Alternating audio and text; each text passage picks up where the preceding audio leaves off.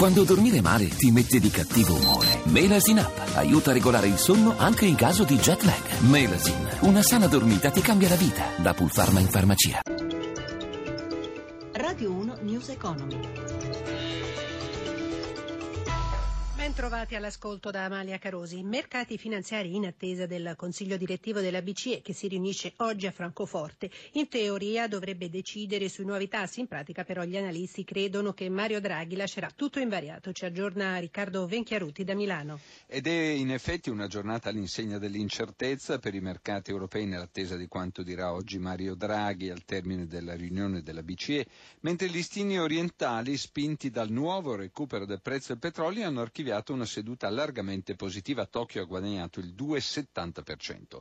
Piazza Fari sale di, dello 0,25%, Londra perde mezzo punto, Francoforte praticamente ferma, meno 0,05%, Parigi meno 0,23%, sul listino principale di Milano in evidenza in positivo i titoli bancari con Banco Popolare, Popolare Emilia Romagna e Unicredit che guadagnano circa il 4%, male al contrario Snam Terna e Atlantia che lasciano oltre il 2. Il prezzo del petrolio recupera ampiamente, il Brent europeo stamani si scambia a 45 dollari 82 senza al barile, siamo ai massimi da 5 mesi a questa parte.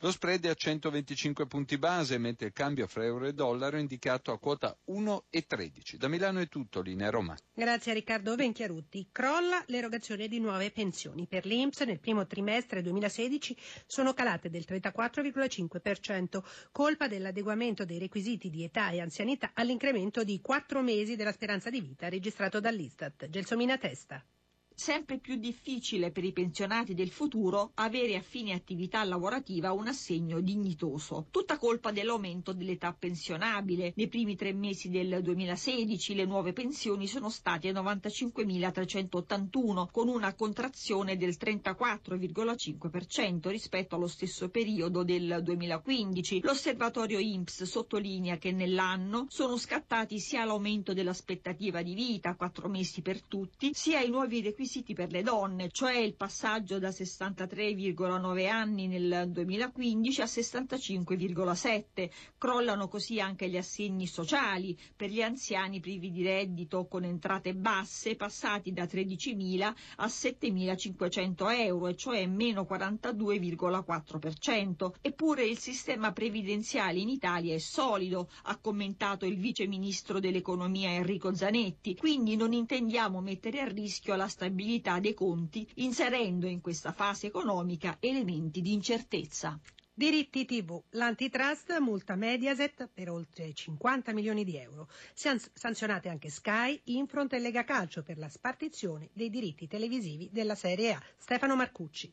L'esito di un'asta va rispettato. Questo è il senso della decisione con cui l'antitrust commina una serie di multe per un totale di 66 milioni di euro per la vicenda dei diritti TV di Serie A. Il grosso 51 milioni a carico di Mediaset. Poi nell'ordine tocca a Infront, società di consulenza della Lega, che pagherà 9 milioni a Sky e alla stessa Lega Calcio. L'asta per i diritti televisivi era avvenuta nel giugno 2014 e aveva visto Sky aggiudicarsi i diritti televisivi sul campionato di Serie A per il triennio 2015 2018, sia sul satellite che sul digitale. L'accordo intervenuto in seguito per redistribuire i diritti tra Sky e Mediaset è per l'autorità un'intesa di cartello con effetti distorsivi sulla concorrenza. Primo perché danneggia altri soggetti come Eurosport che avrebbero avuto interesse a entrare nel mercato. Secondo perché mina l'idea stessa di asta nel futuro. L'accordo si spiega nella decisione dell'antitrust fu suggerito da Infront, advisor della Lega, appoggiato da Mediaset e subito da Sky, ma questo non basta basta sollevare la TV di Murdoch da ogni responsabilità. Infatti dovrà pagare 4 milioni di euro. Infront e Mediaset annunciano ricorsi contro una sentenza che definiscono infondata. News Economy a cura di Roberto Pippan torna oggi pomeriggio alle 17.32. Ringrazio Cristina Pini in redazione e Gianni Tola per il supporto tecnico.